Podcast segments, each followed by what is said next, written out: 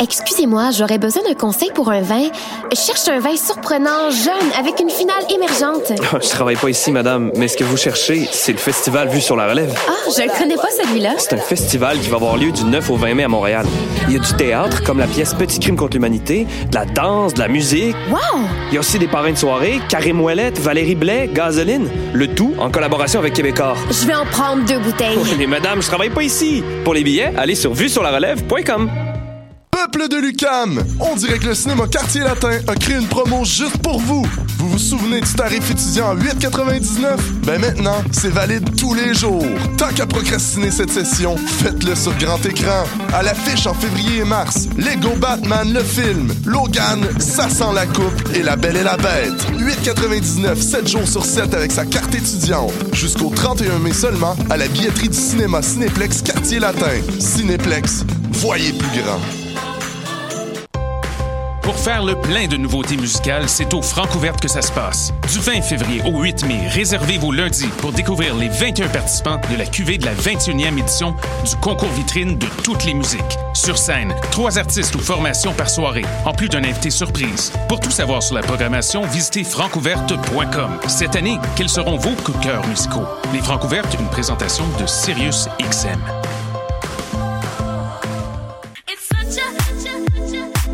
60 minutes de bonheur et de pas de danse.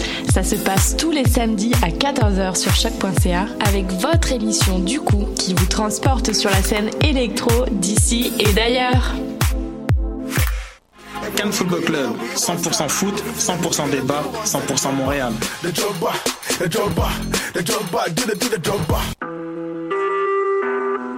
Vous écoutez Choc pour sortir des ondes.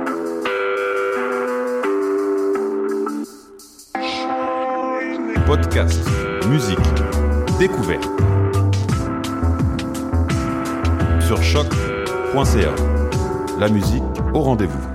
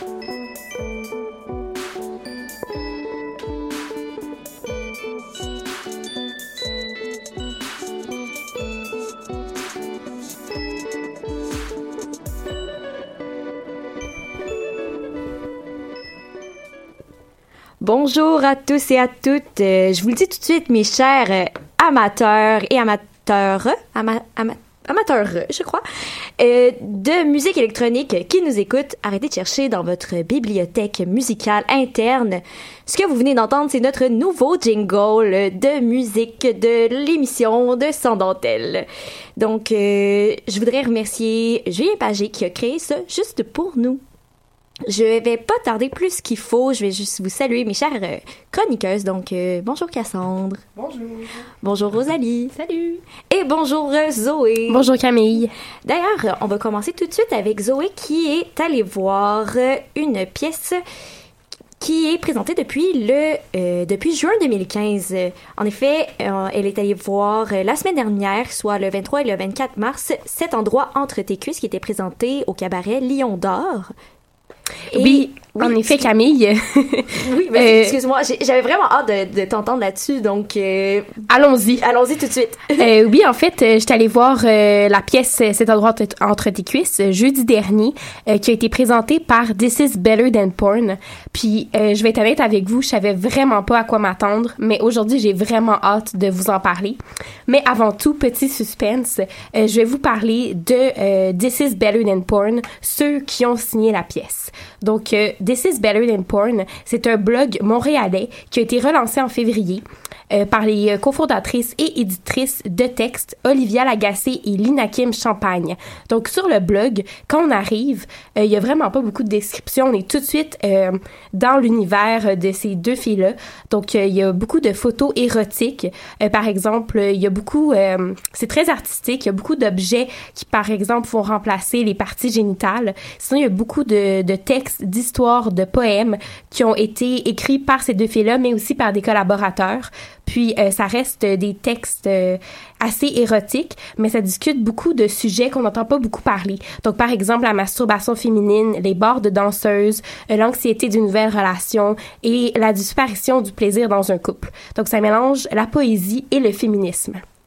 Mais si je comprends bien, là, c'est des textes du blog qui ont été transformés en pièces de théâtre. Exactement, Camille. Donc, euh, tous les sujets mentionnés plus tôt ont été abordés dans la pièce. Donc, euh, ce sont ces textes-là qu'on a utilisés euh, pour mettre en scène. Donc, c'est raconté par des auteurs.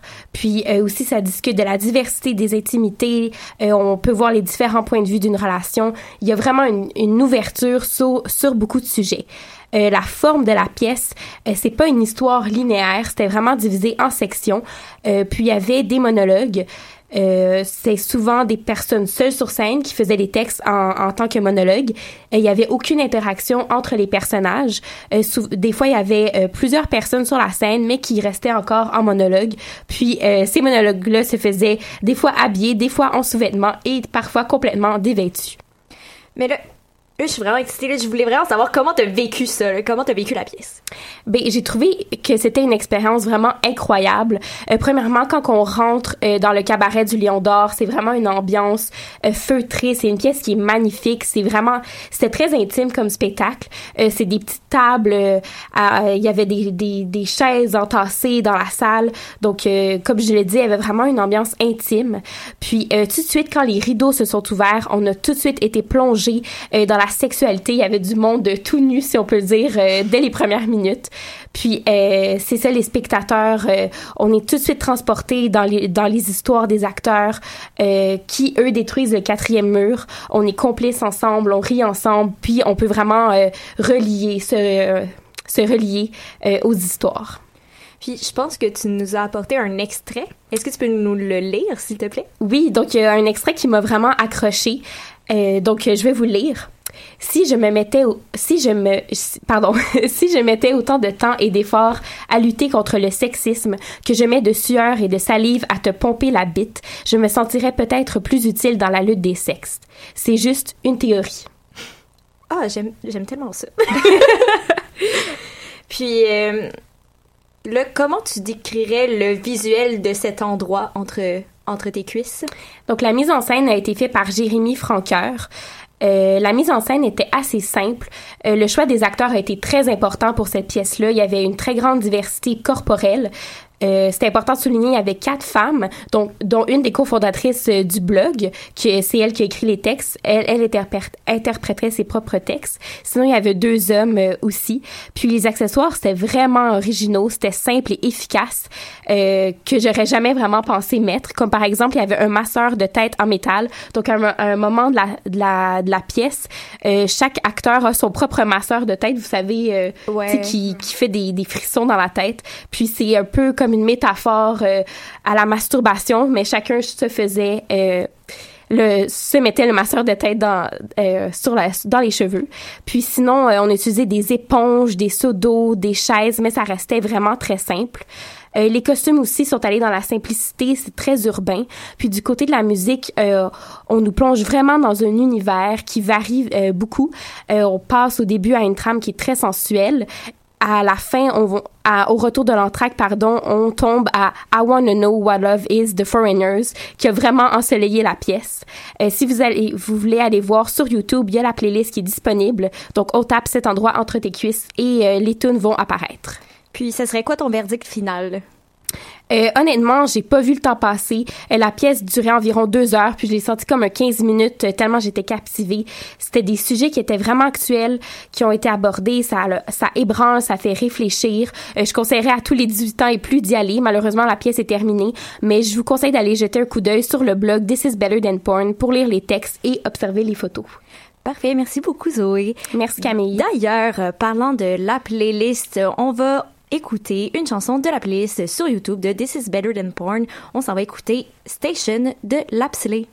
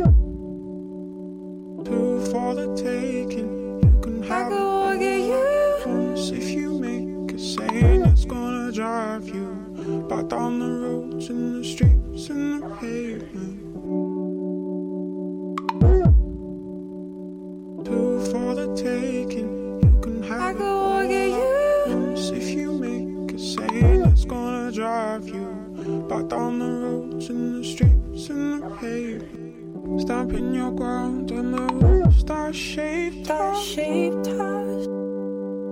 I go get you. That shaped us. La la la la. That shaped us.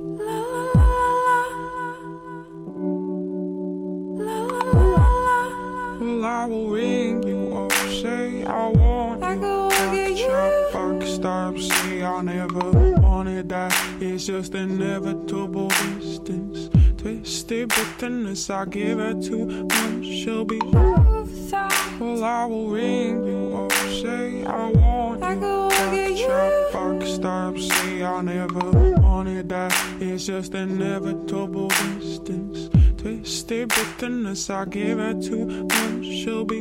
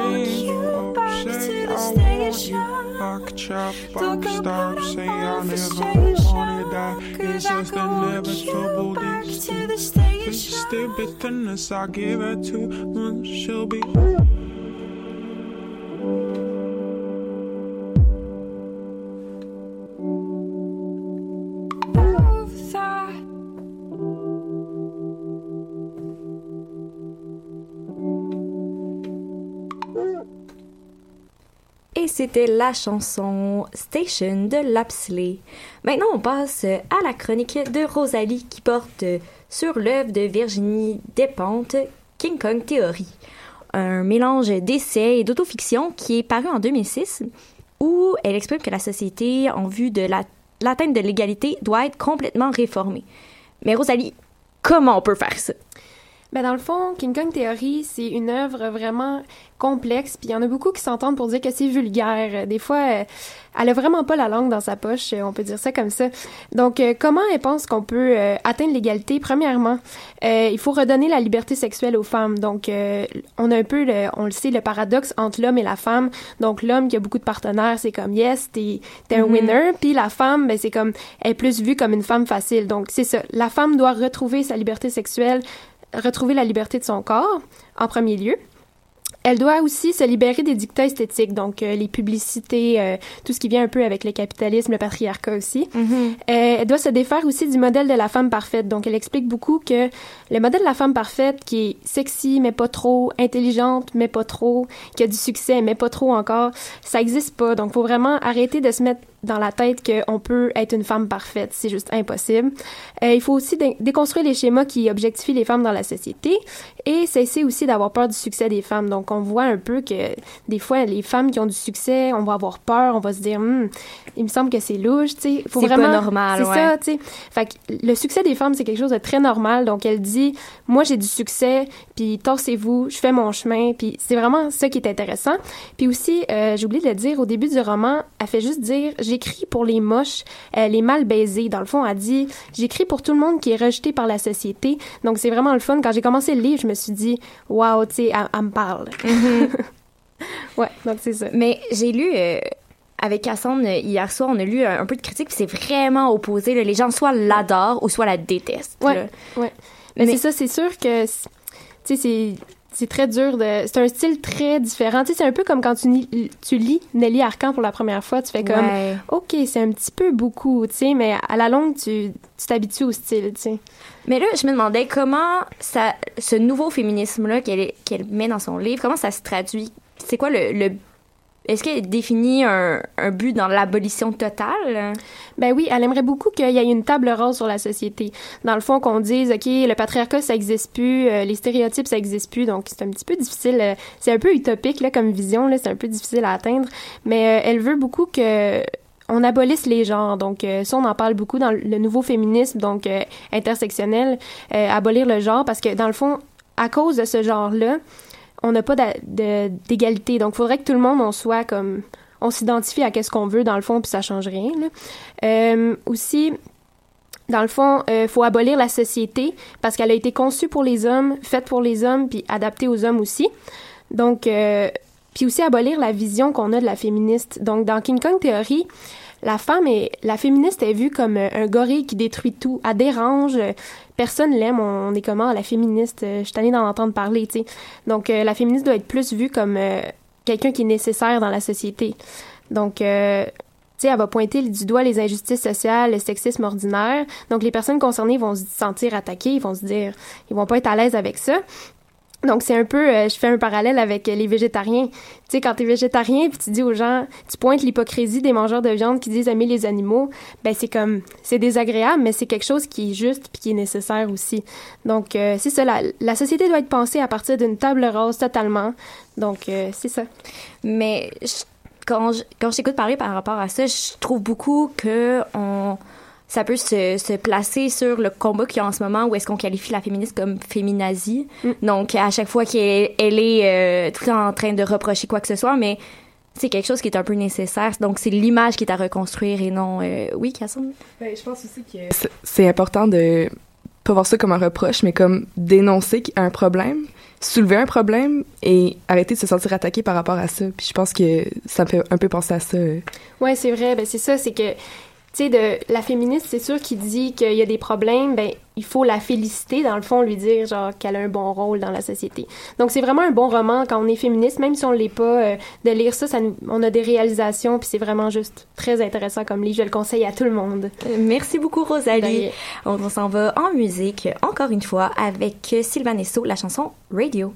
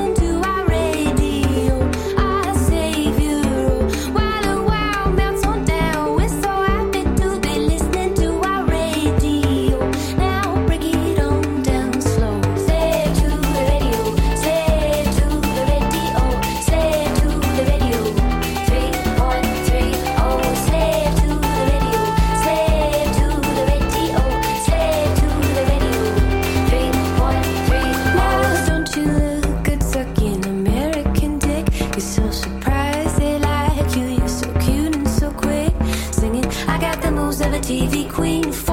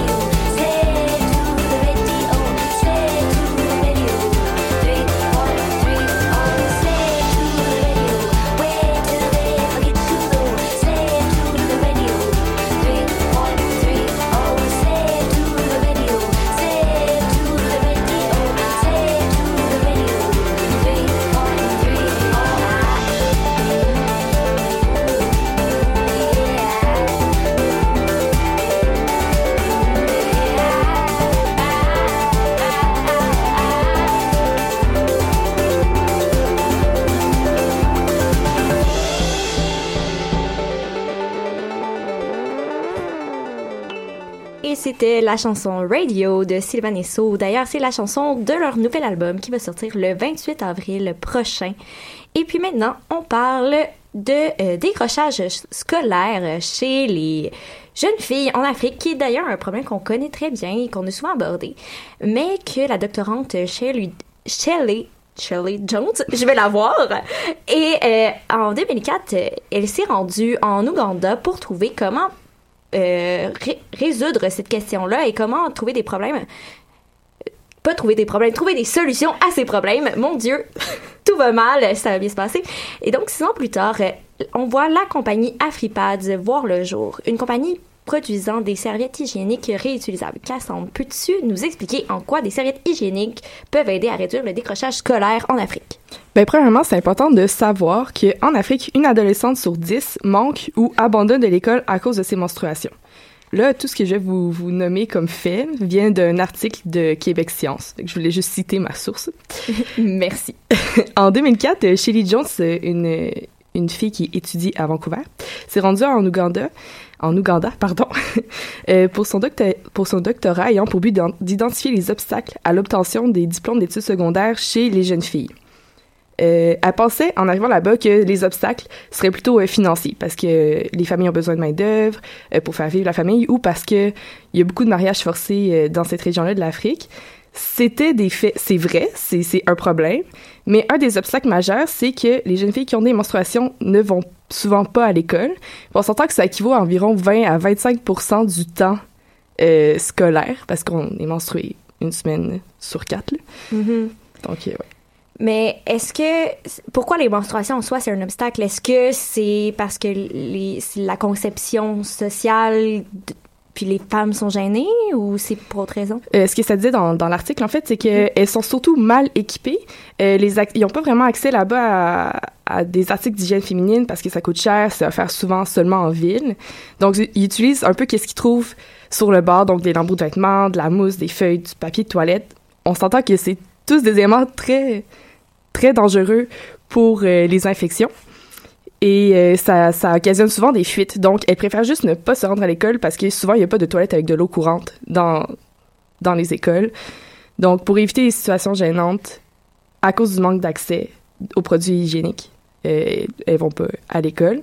Donc, ça crée vraiment une, une inégalité entre les filles et les garçons dans le milieu scolaire. Oui, Parce qu'évidemment il manque une partie de l'éducation dans le ce- cadre de leur éducation.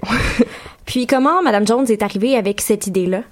En fait, euh, quand elle est revenue au Canada, elle parlait de la, situation avec une de ses euh, collègues étudiantes qui se nomme Carrie Jane Williams. Euh, au début, elle voulait envoyer des services sanitaires en Ouganda, puis là, elle s'est dit, c'est vraiment pas une situation, une solution viable. C'est pas viable écon- économiquement, écologiquement et tout. Donc, avec l'autre étudiante, Carrie Jane, elles ont discuté du problème et ont trouvé une solution qui était d'offrir des serviettes hygiéniques réutilisables. Donc, ils puissent laver les serviettes et les utiliser, je pense que c'est environ 12 mois de viabilité.